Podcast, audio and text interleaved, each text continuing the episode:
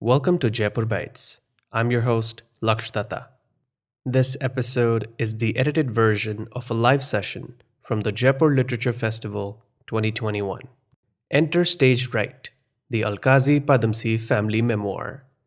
Feisal Alkazi, Amal Allana, Quasar Thakore Padamsee in conversation with Sanjoy Roy, introduced by Renuka Chatterjee.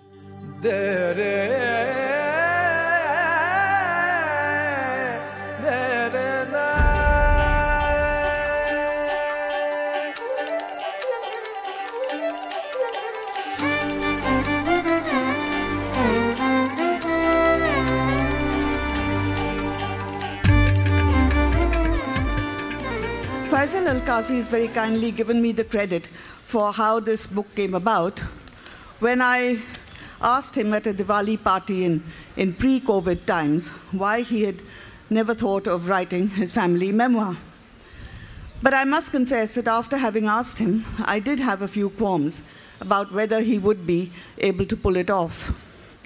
I mean, it's bad enough to have an icon or two in one's family, but what do you do when you have a whole profusion of them? There was his father, Ebrahim Alkazi, who uh, literally took English theatre in India from the college or from the auditorium of St. Xavier's College in Bombay and his own terrace in Vittal Court to the national stage and then the international stage, and who, as director of the National School of Drama for 15 years, from 1962 to 77 has left an indelible stamp on theatre and cinema in India, having uh, taught students like Naseeruddin Shah, uh, Om Shivpuri, Om Puri, Rohini Hattangadi um, Uttara and many others. From the Padamsee side, there was his, uh, his uncle, Alyque Padamsee, who was a legend in both advertising and theatre worlds, and um, who in the 70s gave India its first rock opera, Jesus Christ Superstar, and whose uh, performance as Walter Loman in uh, Arthur Miller's Death of a Salesman, a role which he reprised many times, is still a landmark in theatre. There was his mother, Roshen Alkazi, who began designing costumes for the stage at the age of 17 for her brother Sultan Bobby Padamsee and continued till the age of 77 for her husband Ebrahim, and who was also the founder director of Art Heritage, a gallery which has over the years showcased practically every uh, big artist, uh, big name in the art world, and many uh, promising newcomers as well. There was Sultan Padamsee himself, who in 1943 founded uh, India's first theatre group, called the Theatre Group, and uh, which was the launching pad for both Ebrahim Alkazi and Alyque Padamsee. And not to forget Pearl Padamsee, Feisal's aunt, Alyque's first wife, who will always remain in our hearts for her roles in uh, movies like Khatta Meetha and Baton Baton Mein. Well, I think Feisal handled this uh, by simply forgetting that they were legends and talking about them just as he knew them and remembers them. And in doing so, he has given us an insight into what they were like in ways that we would never have known before. For instance, uh, stories like how his father had to share a pair trousers with his cook and his father in his impoverished days in Bombay, and how Alyque Padamsee's very first stage appearance was a silent role in uh, a school production of Merchant of Venice, where he simply had to stand on the stage with his face painted black. This was at the age of seven. But um, the Alkazi Padamsee memoir story is not just a family memoir. It is also the story of theatre in India from the 1940s on. Because you can't talk about the Alkazis and the Padamsees without talking about theatre. From uh, Sultan Padamsee's production of Oscar Wilde's Salome in 1943, which was one of the earliest English theatre, English plays to be staged. Going on through the 40s, where the theatre group performed mainly um, Shakespeare and Oscar Wilde, T.S. Eliot, Marlowe, in English, of course. Until in the 1950s, Alyque Padamsee directed Shaukat Azmi, first in Shishe Ke Khilone, a Hindi translation of Tennessee Williams' The Glass Menagerie, and then in Sara Sansar Apna Parivar, an adaptation of Arthur Miller's All My Sons. And so the theatre group began to, in small ways, let Hindi in. Until by the 1970s, plays like Dharamveer Bharti's Andha and Mohan Rakesh's Lehro Ke Rajhans became a regular part of Ebrahim Alkazi's oeuvre, culminating with his production of Girish Karnad's Tughlaq, one of the first, uh, one of the last plays that he produced as uh, director of the National School of Drama, and which was staged in the open air against a dramatic backdrop of the Purana Killa. Today, Feisal, his sister Amal Allana, his cousin Raell Padamsee, uh, his other cousin Quasar, who is here with us today, and many other cousins, nephews, nieces of the Alkazi Padamsee family carry on the tradition so that the next generation of Alkazi Padamsees who decides to write a family memoir will have an even more difficult job. But we at Speaking Tiger are delighted to have published this book, and I can assure you that if you enter Stage Right, you will not only be entering a family drama of the most dramatic kind, but also a history of contemporary theatre in India as it really has never been told before. Thank you, Feisal, for publishing with us. Thank you, Renuka, for those warm words. Educationist, theatre director, and activist Feisal Alkazi lives and works in New Delhi. He is the author of two plays, Noor and A Quiet Desire, and the director of over 200 plays, mainly with his group Ruchika. He's working on two new books, one on the artist F.N. Souza, while the other is a murder mystery with the feisty Mrs. Malhotra. So lovely to be here, and the strange job that Renuka gave me just around two years ago. And I really cogitated about it for almost six weeks. And my wife Radhika kept nudging me, do it, do it. Nobody else is going to write it. So I just went and met Renuka and I said, actually, how to go about this? Oh, she said, you speak so effortlessly, just speak. And that's it. And it kind of flowed out of me the story, having to start with somewhere. I started with that very unusual image in my grandmother's house in Bombay of a horseshoe shaped dining table, which none of you all have seen in your lives. A horseshoe shaped dining table. So she saw it in some Hollywood movie and she thought, why don't I have one like this? I have such a large family, so many children and non stop guests all the time. All my kids are involved into rehearsing and rehearsing in the house, in the drawing room, nowhere else. So I think that first image of that horseshoe shaped table where the theatre group really started uh, was the starting point for my story. And then I've tried to bring it back full circle at the end of the story because my cousin Raell, Alyque and Pearl's daughter, still lives in the house and the horseshoe table is still there. It's been moved out of the dining room and it's come into the drawing room for some strange reason. So it was a lot of fun doing it. And uh, people said, Isn't it tough? I said, No. And then often I'm asked, is it tough being Alkazi's son? And I've said no. I said, we accept in so many of the arts the gharana. Music may be easily accepted, you know? So I'm from Alkazi gharana. And that's okay. So today I have the Alkazis and the Padamsees, both sides. Lovely. Lovely to be here with you all today.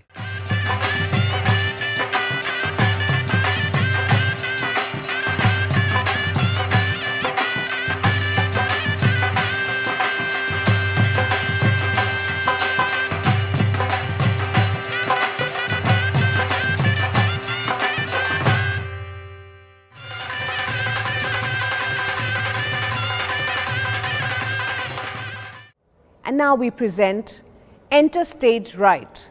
The Alkazi Padamsee family memoir is a heartfelt homage to one of the greatest alliances in the world of theatre and art in post independence India. Penned by noted director Feisal Alkazi, son of the late theatre veteran and director of the National School of Drama Ebrahim Alkazi and Roshen Alkazi, pioneering costumer and founder director of Art Heritage, the memoir charmingly recounts the stories and anecdotes that constitute the history of Indian theatre, bringing them to life with insightful observations and more than 50 archival photographs. Amal Allana is the Director of Art Heritage and a trustee of the Alkazi Foundation of the Arts. As a renowned theatre director, she has directed over 60 productions, including Nati Binodini, Erendira, and her heartless grandmother, Sonata, King Lear, Himmat Mai, Begum Barve, Mahabhoj, etc. Allana is a versatile personality who writes extensively on art and theatre and is the recipient of several national and international awards, including the Sangeet Natak Akademi Award for Direction.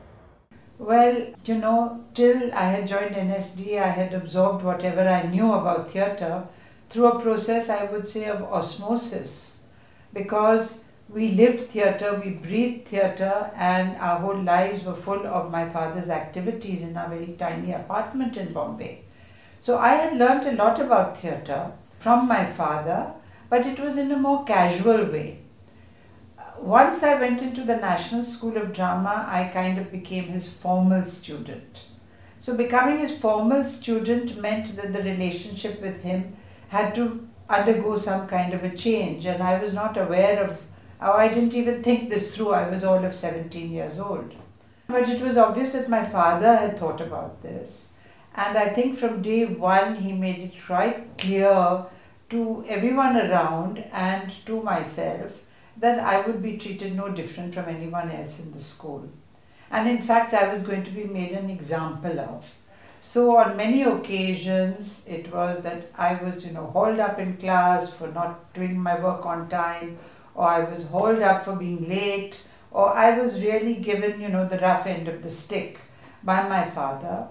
And on many occasions, since I was so young, I didn't quite understand, and I felt that he was being unfair, and I would, you know, dissolve into tears. But it was very strange that when we came home, my father would never refer to the incident that had happened in school that day, and he would say, Labu, how are you? How are things, etc., etc. And then we would be father and daughter. Whereas in school, he would definitely wear another hat, and I would be, you know, just one of the others. And obviously, I think he also found it not that easy uh, because we were really very, very close. And, um, uh, you know, we, we shared a lot of ideas even while I was growing up on theatre. We were part of a very huge uh, Padamsee Alkazi family of, of theatre people. And we grew up uh, seeing as many plays uh, of my father's as we did of, say, Alyque's.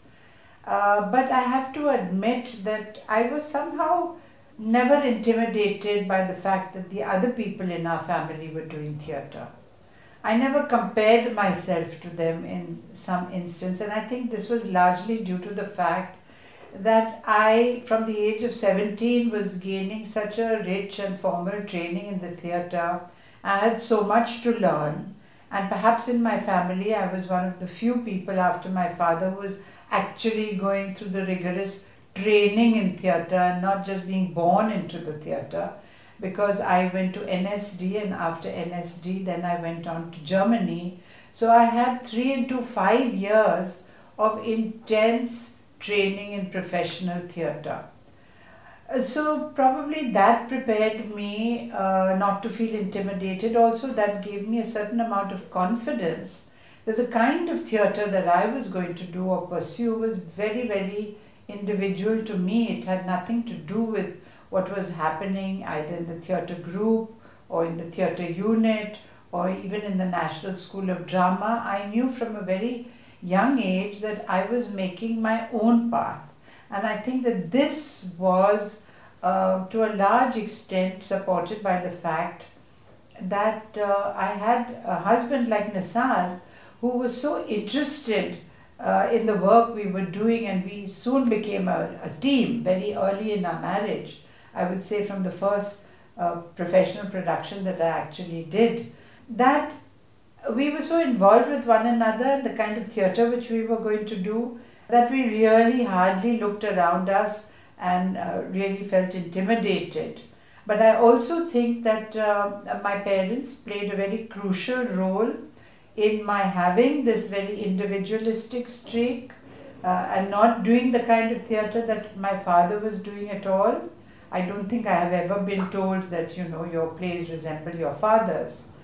And uh, I think my mother supported my individuality and creativity uh, in, in a much more uh, organic way, and she was always very interested in the new thing I was going to try and explore in the next play, as was Nissar. My father, once I became a professional, kind of became like my colleague. I would exchange notes with him about other people's work, but we rarely ever spoke about what I was doing or what he was doing in any, uh, you know, uh, in, in any kind of discussion. We never had a discussion on what kind of theatre I was doing. But he came to all my plays. And he would say very little after he saw the play, whether he liked it or not. And he would really be cracking jokes more with the actors backstage and making them feel good about the fact that uh, we had done theatre.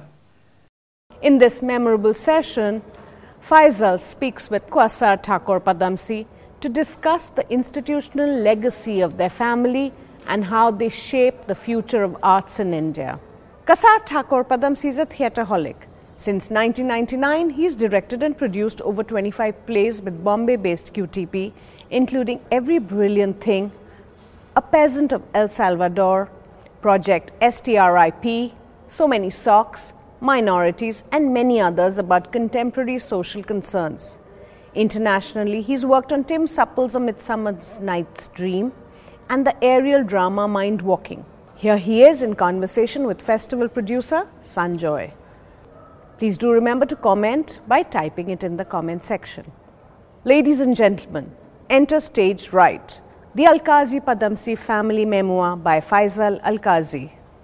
Feisal Alkazi and Quasar Thakore Padamsee in conversation with Sanjoy Roy. Thank you very much, uh, Renuka and Speaking Tiger. I remember Renuka one day called me and said, You know, we're doing this book, and I know with your love for theatre, this is something that you'd love to have at the Jaipur Literature Festival, and there's no way you can say no uh, to a collective memoir of both the Alkazi uh, and the Padamsee uh, families. Uh, for, as Renuka said, the, these are the two premier families of theatre between um, between Delhi and Bombay. My own uh, tryst with destiny was that Mrs. Jeffries, which was Pearl's sister, was my elocution uh, teacher in Cathedral and John Connon School, where she tutored me in both Hindi, yes, and English elocution. Hindi. Hindi, yes, and, and who judged me but Alyque Padamsee and gave me the first prize. Uh, not that I knew what I was saying in the Hindi version of it, but anyway. Uh, thank you both. Thank you, Q, for coming all the way out here. And you, your followers in America, are they now bereft because you've come to Delhi, or uh, are they okay? Uh, it's, it's all safe. As you all know, the Q is the Q. He is the Q. You know, that's what he is. This is this is this rubbish QAnon thing you're, you're, you're putting on me. no, no. Well, false news is the sort of, you know. that is the narrative. Point of the thing. Gone.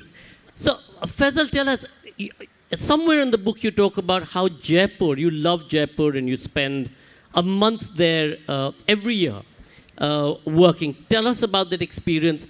The book, again, you know, the, the copy that Renuka very wonderfully sent me sort of went back and forth. So after the 57th page, I, or after the 81st page, I think, I kept wondering, but I've read this somewhere. I mean, why am I reading it again? Only to realize in my, in my edition that the book started again. So after page 87, we went to page 57 and continued to 87. And me in my adult mind, I'm like, okay, I've read this somewhere. I know all of the story. So we're going to go back and forth in time because of that. So start with Jaipur. Okay. So I'll start with Jaipur. Uh, place that I'd never been at all uh, till somebody from one of the schools I work with in Delhi invited me to go. And this rather wonderful school, Savai Mansingh, Maharaja Sawai Man Singh School, which is now uh, Cathedral School of uh, Jaipur. Uh, they invited me to come and do some work with them. This was in 1988. And of course, behind the school is that, was that completely charismatic Maharani Gayatri Devi, who took to me like, I don't know in what kind of way, but I was constantly told in her very deep, guttural, sexy voice that, Alkazi, come and tell me a story or a joke, as she lit her end cigarette for the day. So I worked with the school and I continued to work with them for the last 33 years. And I was already doing a lot of work right here, right there, uh, already working a lot in Mehrauli. Because other than my theatre work, I do a lot of heritage education. So I did a book and I didn't know how to write a book. And Ritu Menon was at INTACH, which had just started. And I said, Ritu, give me the money. She said, here's the money for the project. Fabulous. Write a book. I said, Ritu, I've never written a book. She said, just as you speak, exactly what Renuka told me so many years later. So I wrote the first book in Delhi about Mehrauli. So I'm in very hallowed places. And then I went on to write a second book about my work in Jaipur, again with heritage education. And really, it was published by Jaipur Virasat Foundation, where JLF was born. So Faith was very keen. She said, You worked forever, you must do the book. So it was great fun. It was Pramod's time, I think, there as a director. And that's how I've just been in and out of Jaipur every year, seen it change so much. And actually, one sees the transition in society, in culture, and in Jaipur, it's going before your eyes. You know what I mean? So you go every time, and some other thing has disappeared forever. So when Renuka really asked me to write this, I said, there's a whole turning point in Indian history just before and after independence. And such important work happened in the arts. We know the national movement, but we don't know enough of theatre movements, cinema movements, art movements. So I thought I'll just start documenting it before all those people go who led those movements. So whether Indrani Rahman in dance, Habib Rahman, who's built so much of Delhi that we recognize today, Raj Rewal is also very much from that period. Uh, of course, the great artist Husain, who designed sets for my father's first play and was very much a family friend. Uh, Tyeb Mehta, who was very much a part of our household, uh, there regularly and living with us for a period of time, the whole family. And then, of course, into the theatre movement as well. Uh, so I said, let's put it down. So I was, I grew up, Sanjoy, in a very strange space because my parents had just bought this house. And it was a flat on the fifth floor and there were no walls. I mean, the bathroom and the kitchen had walls, but other than that, there were no walls because he wanted a large rehearsal space. So everything was rehearsed there. There was a little kind of a curtain. It was literally a Hessian curtain from one of the plays. The furniture was all built for one play or the other. So the table from Miss Julie, the pillars from Hedda Gabler, that was the furniture in our house, literally. And uh, me and my sister Amal, who's older than me, we grew up in this absolutely fantastic environment. And he built a theater on the terrace. So we didn't have to go far up. We had to go up about 30 steps, and we were there. And a theater open to the skies. His first Meghdut theater, the second Meghdut theater, Quasar is reminding me so much like where we are sitting now. People know it from NSD and the huge big peepul tree under which they built that particular theater. So on our terrace in Bombay, on the sixth floor, was this theater where he did Medea. He did the first Indian production of Suddenly last summer. He did Waiting for Godot. Uh, he did Yerma. He did Volpone. And it was interesting because up that staircase, there was no lift in that building. So Pupul Jayakar walking up the steps, Kamla Devi Chattopadhyay walking up the steps, Girish Karnad's first encounter with Western theatre, coming there as a young college student, uh, hanging out with Meghnad Desai, and both walking up these steps and experiencing one of Alkazi's plays on the terrace. And of course, he started as, if you read the book, you'll know uh, from um, our collective uncles, because Quasar and me are immediate cousins. Uh, so Bobby Padamsee, Sultan Padamsee, uh, who was so much a part of the kind of charismatic figure you can imagine in 1943, coming back from England where he had gone to study. He had to wait to get into Oxford because he was too young. He'd finished his senior Cambridge when he was 14, and to enter there you had to be 15 years old. So he was waiting. He was one of those prodigies. And he used to dress like I do now colored kurtas, churidars, or pre independence. Pearl Padamsee used to wear actually khadi kurtas and khadi pajamas because she was from a very nationalist kind of a family. And he used to wear a cloak. Bobby used to wear a cloak over this, grab hold of one of his mother's chokers and wear it on top of his kurta and had 50 pairs of jutis. So, not very different to everybody at the Jaipur Literature Festival. Uh, and that was the kind of person who really trailblazed so much, starting his production of Othello with the last scene, with actually uh, Othello murdering Desdemona. So that's how he started. This is 1945. No, earlier. Yeah, for, for, for, yeah 40, 43, 44. Okay? And everybody was shocked in Bombay. You can't do this to Shakespeare. You can't have Shakespeare with a flashback. Now we're used to it with all of Vishal's films. We can have Shakespeare anywhere. You know what I mean? Kashmir bhi bhej do, Kanyakumari bhi bhej do, theek hai. Kahin bhi chal jayega. But it was a very different world, and to be able to break all those rules, and I think Sanjoy is going to go to another part of his personality later, so I'll keep that hidden. And in fact, the bathroom in, in the flat, as he said, there was only one bathroom. So every time he or Amal or their mother had to go, it was Alkazi Saab actually rehearsing in the, in the bathroom, completely unmindful of the, of the fact that they too had to, in the morning, go to the bathroom. That was and had some idea it was soundproof. So there he was screaming out these terrible lines from Medea about how Medea has killed uh, the second wife of uh, Jason, and you know, and then he was that huge speech from Waiting for Godot of Lucky's because he acted in that. So we had to wait. We knew how long this Samuel Beckett piece was, so we waited patiently, holding back our susu and potty. Q uh, Kulsum House uh, in this Kulsum Terrace, and this it is a character in the book, pretty much like the dining table is a character of the book with all the goings-ons and uh, Sultan Padamsee and and and uh, well Sultan Bobby Padamsee. Tell us a little bit about your experience today at Kulsum House, but also tell us that how is it that both of you are still on the same stage, part of the same family? When theatre groups split, there's thunder, there's lightning, God comes, there's never to be seen faces ever again. And yet, after the split, the families continue to sort of indulge in their son in law who created a second group. So, I mean, and, and Feisal re- refers to this in the book as well, but I think it was an artistic split. Um, but the artists didn't split in the same way. Um, so, so there was there was uh, um, when when uh, theatre group, which is which is still kind of functioning uh, in a strange way, and Thespo that I that I run is actually run under the aegis of of, of theatre group today. Um, and Hidayat has just brought back theatre unit as a tribute to Dubeji and, and Alkazi Saab as well. So both technically both theatre companies are still are still functioning in in, in Bombay.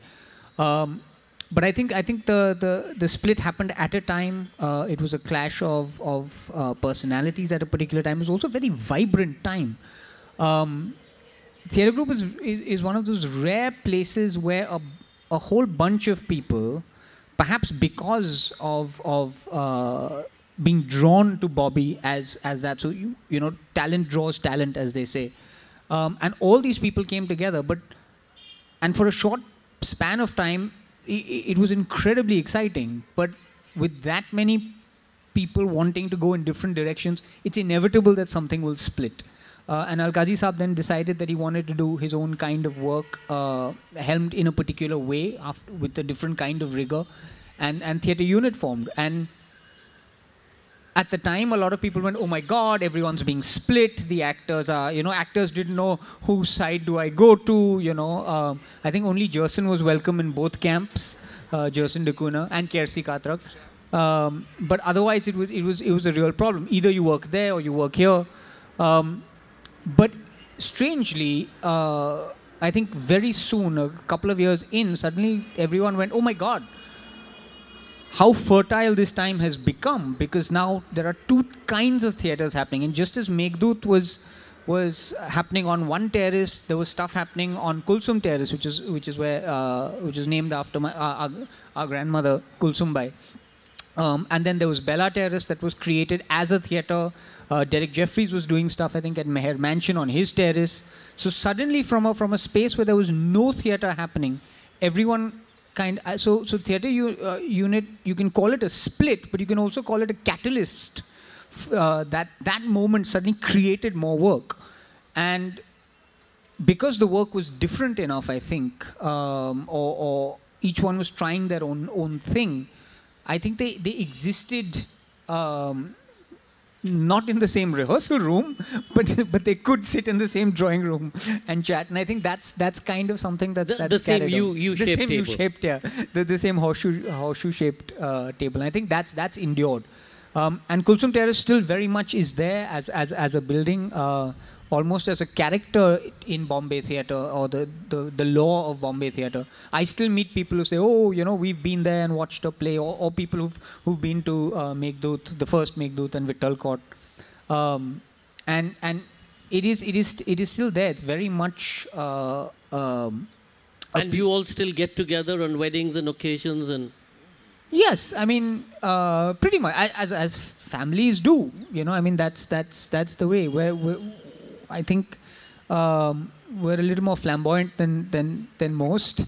Uh, but and and the other problem, as we're finding right now, is we're all storytellers, and we all kind of like to tell stories. So an evening can go on for hours because each one is is is working in the theater. In fact, a lot of us work in the theater, um, and and you know it's coming up recounting with story after story after story. Some of it is heritage and some of it is not.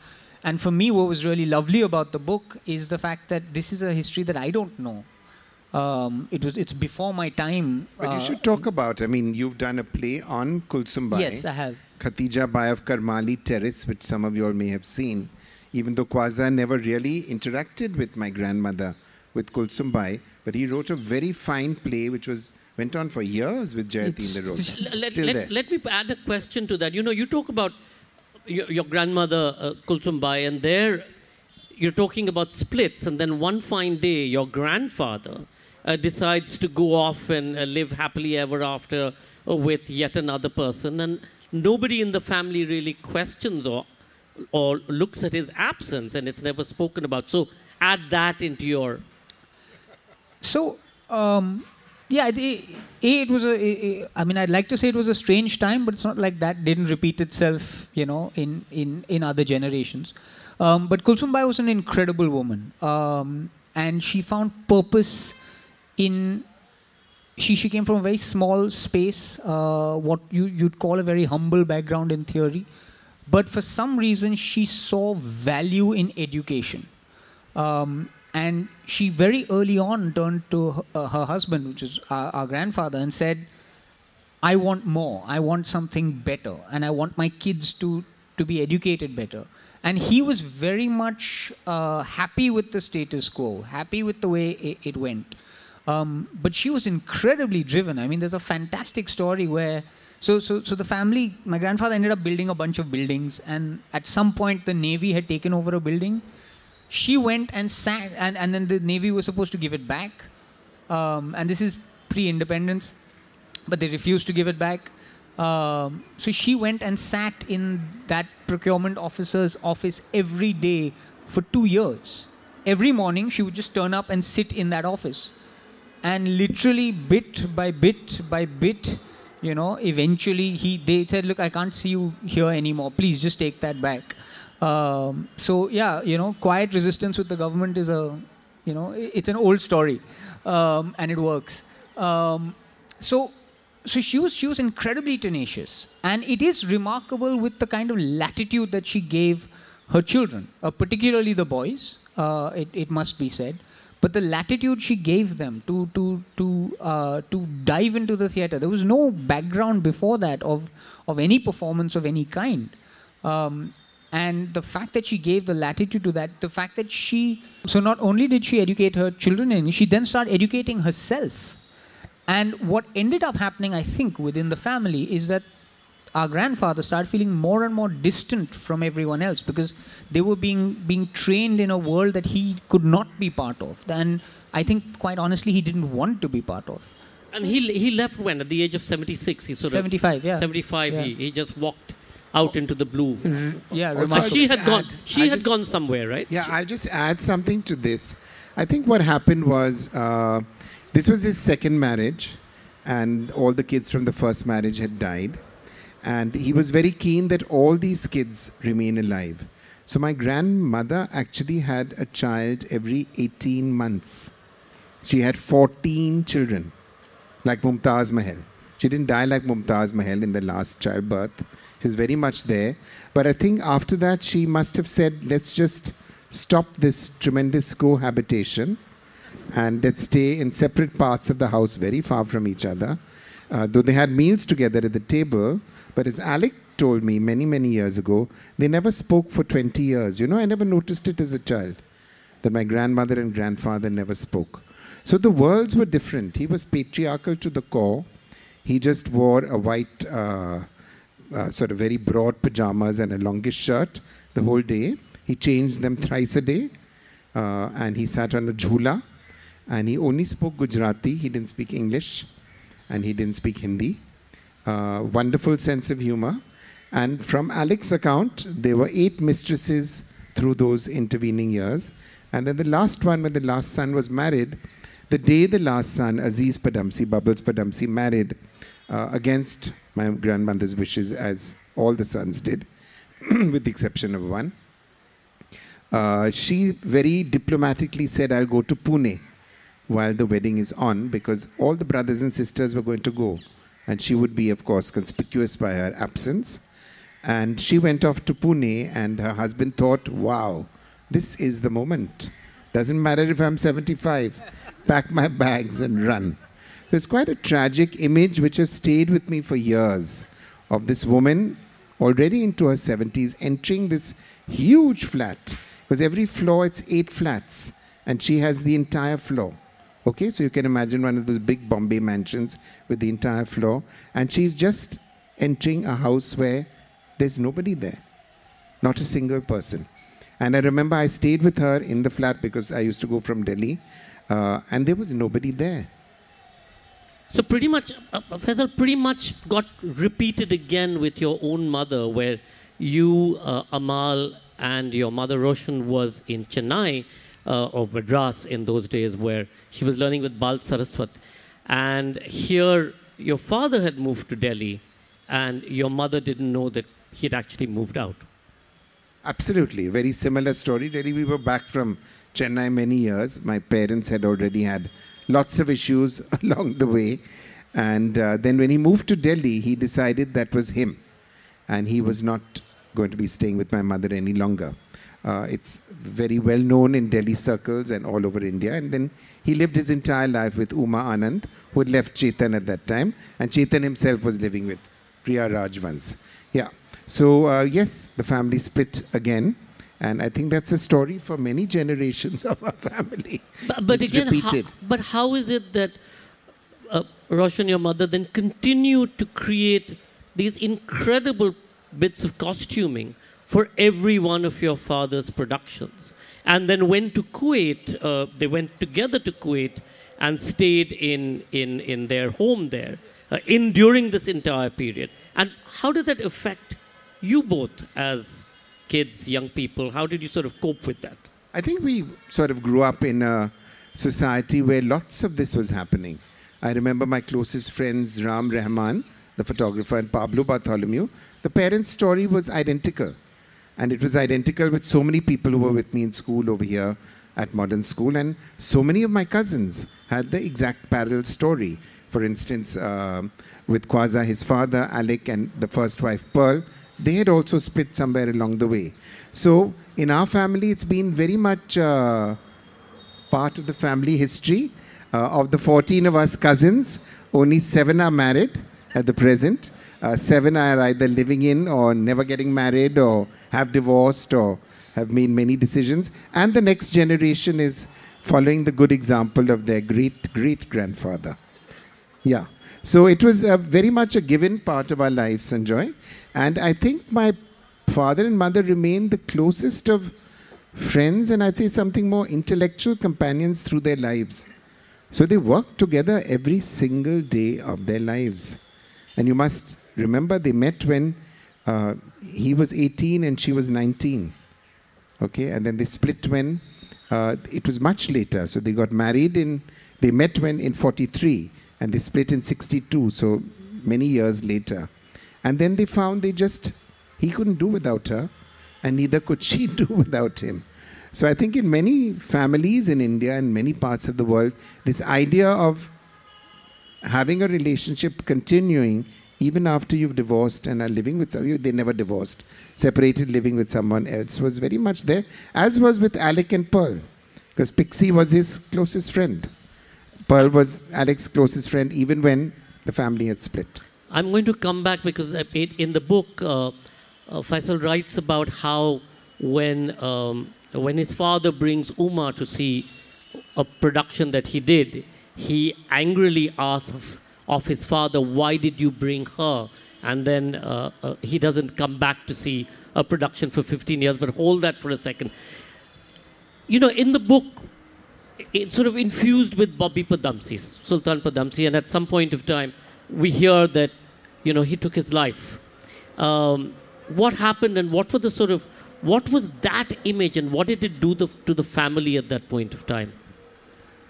So, um, I mean, to begin with, I mean, grandmother was crushed. And I think some of the latitude that she gave the rest of the children was perhaps because she had tried to hold on and, and couldn't hold on to the mem- to, to Bobby and, and eventually he took his own life.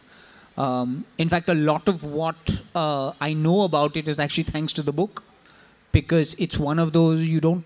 Uh, it's it's it's a wound very very deep, um, and nobody really talks about you know the fa- the suicide in in in most societies, and um, but Bobby was a a a giant in stature. I mean, he was actually not a very big man, but but as a child growing up, I thought he was ten feet tall because you hear legends and people constantly talk about him and his productions and and and the impact he had on everyone around him. Um, and that loss is still keenly felt. If you have a conversation with a Gerson da Cunha or you know anyone, they still feel that that that loss of Bobby. And, and why why did why did he take his life? Well, as the family got to know quite immediately, he was a gay man. And being a gay man in the 40s was not an easy situation at all in India. And uh, my grandmother had a youngest brother and an eldest brother, both of whom were gay. Bada Mamu and Chota Mamu, who were always in a house living over there in one of the rooms and perpetually with us for lunch. And you know how children are, they say, they are not married? What has happened? You know, the silly questions kids always ask. And it's not a generation where you can say, oh, darling, they're gay. Okay, which perhaps very few people can even say today with ease. So I think it was very frowned upon. So here was this guy who was everything. He was a poet, he was a playwright, he was a painter, he was a theatre director, larger than life. Everybody in Bombay knew him at a time which Alyque very rightly says. There were very few celebrities in Bombay then, not like today. But at that time, he was like a standalone Sultan Padamsee kind of character. So I think uh, probably a complete lack of acceptance. Uh, and as with many gay men, what he wrote in his final will, which he left the night he committed suicide at the age of 23. Uh, and my father had been chatting with him till 2 in the morning. So it came as a big shock to the entire family. But as with many gay men, he was involved with uh, a lover from a very different social background. And perhaps there was just an unwillingness in that household, maybe my grandmother or grandfather, of accepting this idea. Because he was, in any case, so flamboyant and out there. So perhaps he was going to go the whole hog and be very flamboyant in what he did. They were also a very wealthy family uh, of Bombay. They had eight buildings, each one named after one of the kids. So there's Chotu Terrace, there's Candy Castle, there's Kulsum Terrace, and in that way, every child she had, there was a new building, and it was not a small building, it was five stories tall, you know, with about four to eight flats, uh, of which we only have two now, I think, Chotu Terrace and Kulsum Terrace, yeah. And it was fun because, you know, uh, the floor below my grandmother, I should tell this lovely story, was a brothel forever. I don't know if it still is. I have to check now. I think Raell got them out. But it was very safe to have a brothel because Raell got them into a play, you mean? Huh? Raell got them into a play. Didn't get them out. I won't say that to any of our actors ever. Uh, but that whole idea that if you have a brothel or you have anybody from the underworld there, you're very safe because they pay the hafta to the police. You know what I mean? हर हफ्ते वो पैसे दे देते हैं police को so for years, I remember growing up and thinking, who are these wonderful Arab guys with their dishdashas and these very attractive women in high heels and very short dresses, constantly going up the steps. You could come back at a party from 2 in the morning and there are these laughing and the clickety-clack of the high heels coming down. Not understanding for very long, this was really a brothel, okay? And totally under some kind of family supervision. You take care. चला दो Q, what is it like for you? I mean, you have this whole inheritance um, and, and a larger than life inheritance in the theatre space. When you decided to take this on professionally, was it a conundrum? Was it, as he said, it's part of the lineage and therefore it's a, uh, you know, it's part of the process that all of you have to go through? So, um, i- i- it's interesting you asked that because I was telling Feisal when I was reading the book, I started reading it as though this is a family biography. Uh, and I was learning things about people that I knew of. But literally by chapter two, it became more interesting to me as a chronicle of theatre history. And I think that's quite a remarkable thing that if you actually look across the board at all of us who work in the theatre, our work is incredibly different. It's diverse. Amal and Feisal's work is, is different. Uh, what I do, what Raell does, it's, it's very, very different. And we were never told that theatre had to be a particular way. Um, so I think that is quite a remarkable thing. Um, and and just to take off from what we were earlier talking about about uh, Alkazi Saab and Roshen working together, my father said something very interesting. He said, uh, "I've had 70 families," and suddenly I turned to him and went, "Listen, I know about three. Like, what are these others?" Who are these others? And he said, every play. And I said, then you have 73 families. There are three. But for, f and it is true, the fact that every play, every project that you work on is a family. And I think that because uh, Alkazi Saab and Roshen work together, they continue to respect each other. And I know that with, with, with my father, only when I started sticking glow tape on, on, on stages and all for him, that suddenly he thought I was worth something, you know. Uh, and our relationship then grew from there. It's, it's, a, it's, a, it's a great. Uh, so I think, in a weird way, we are theatre first and family second. Um, in, in, in that way, I mean, I, the, the closest Al, I, am to any of the Alkazis, for example, is Zuli, but that's because we both lit a show together. You know, we've had, we have a working relationship which then has spilled into into a, a familial relationship, almost opposite to how it, it should happen.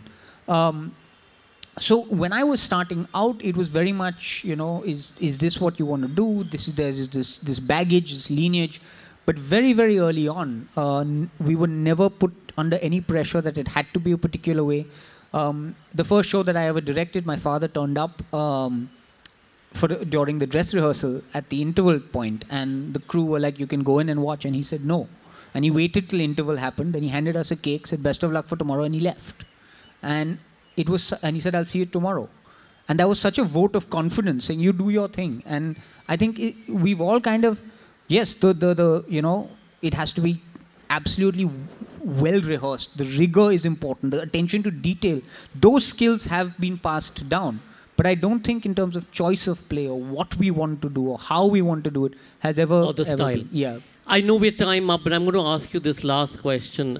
You talk about, I mean, he talked about um, relationship with his father and it grew when he started putting tape.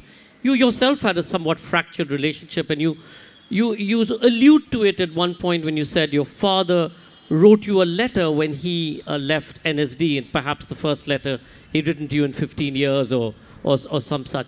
Tell us a little bit or end with what was that like? I mean, uh, you know, the book is really an ode in many ways to your mother, Roshen. Your love uh, for her, your respect for her, your protective uh, self towards her is just incredible, including into her, the years where she was ailing. But tell us about uh, your father. Well, I think my, you know, I was really born at a point where my parents had already split. You know, my sister had a very different experience because she's seven years older than me. So her memory of my father from the ages of her birth right till 14 are very clear. And then there was a year away from him. And 16, she was back in NSD. So she was suffering his tyranny every day 16, 17, 18, and 19. And anybody who knows my father knows how tyrannical he was, how he threw things and was very difficult, uh, was quite demanding perhaps as a theatre director. And to have a theatre director and the father in the same person is, I think, a complicated thing. So I think Sanjoy, from the beginning, there was that division. You know what I mean? Because of the years between us. And uh, by the time I was 15, uh, she had got married and gone. And as I think in any family where the parents separate, it's who, which parent the child stays with becomes the parent. You know? So that's an automatic kind of a process. So my father would appear on Sunday for the Sunday lunches, but often it was a working lunch where Badal Sarkar would come for lunch, or Neelam Mansingh would be there for lunch. He was a student at that time, or Mala Singh would come for lunch. So it was always a shared time with other people as well. So that closeness never grew. My mother tried in many ways. I would often walk down from modern school, Barakhamba Road, to Rabindra Bhavan where he was rehearsing and sit in and see the rehearsals, everything being rehearsed from King Lear to everything, Tughlaq, all the plays in that kind of way. But then that, that's not a father-son relationship. So professionally, perhaps you're getting the training or you're learning what's important in the theatre kind of space. Uh, but the closeness is never there. And he wrote a fantastic letter to me when he left NSD because, as many in this audience know, people felt he had a huge ego. He's always known, you think of Alkazi, and the next word is my God, too much of an ego.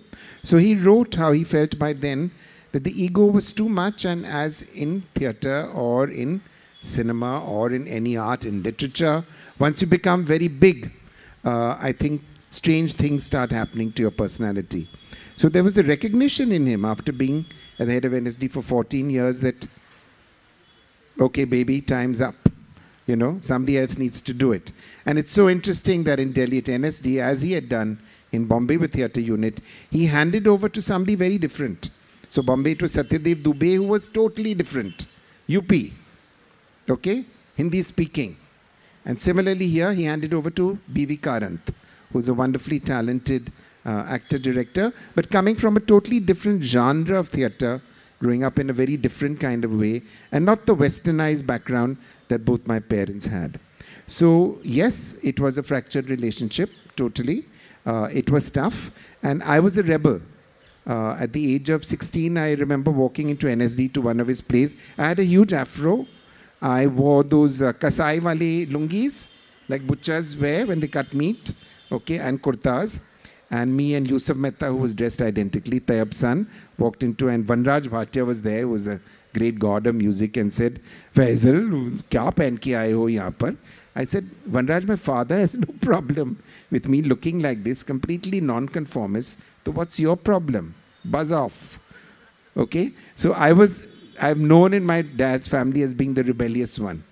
So uh, that's remained through my life, uh, just that ability to speak back to him, which perhaps not many people had that.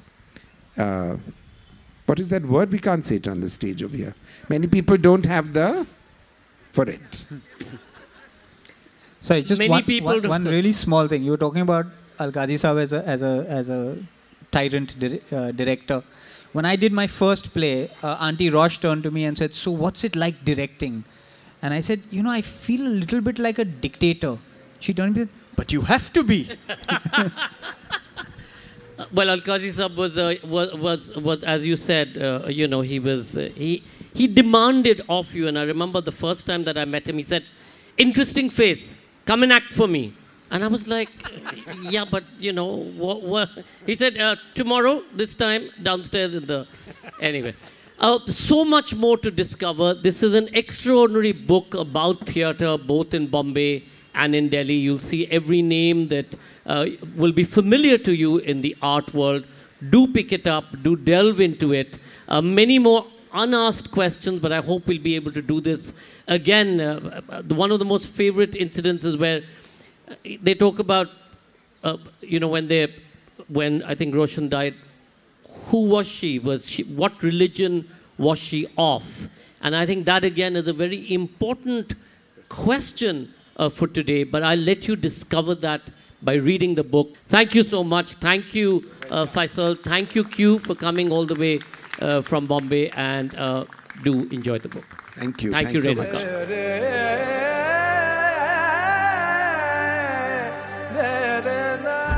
Thank you for listening to Jaipur Bites, the JLF podcast. I'm your host, Laksh Datta. This podcast is produced by Launchora in association with Teamwork Arts. Please subscribe or follow to this show wherever you're listening to this.